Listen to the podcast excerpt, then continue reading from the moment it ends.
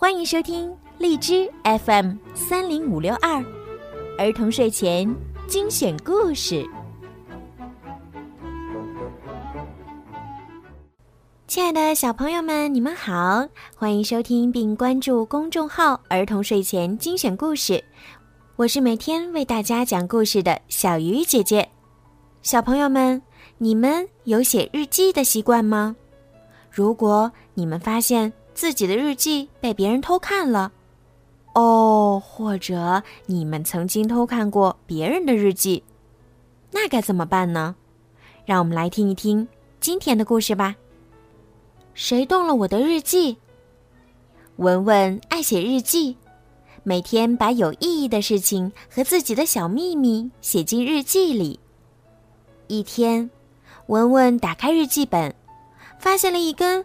又短又粗的头发，感到很奇怪。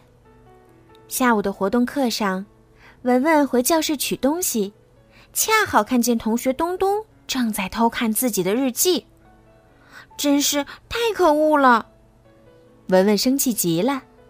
放学的时候，阿丁看到文文一脸不高兴，就询问原因。文文将事情告诉了阿丁。阿丁说。我有办法。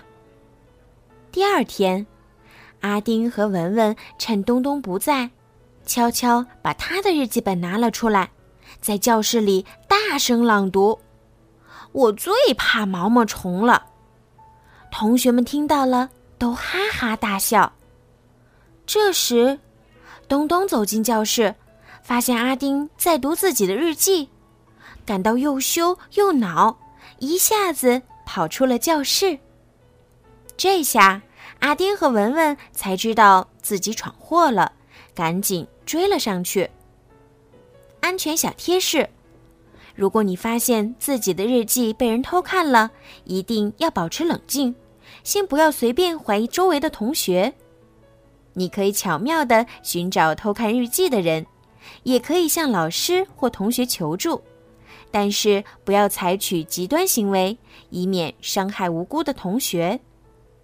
发现了作案者后，可以委婉的告诉他，偷看别人的日记是不对的。如果他丝毫没有歉意，你可以把这件事情告诉老师，让老师来处理。小朋友们，写日记是一个非常好的习惯，可以记录下来你们生活和学习中有趣的事情。还有你们自己的小秘密，但是偷看别人的日记可是不道德的哟。所以呀，我们千万不要向故事里的小朋友学习哟。好啦，今天的故事就讲到这儿啦。希望你们在学校里都可以和同学和睦相处，交到很多的好朋友，一起好好学习，天天向上吧。晚安。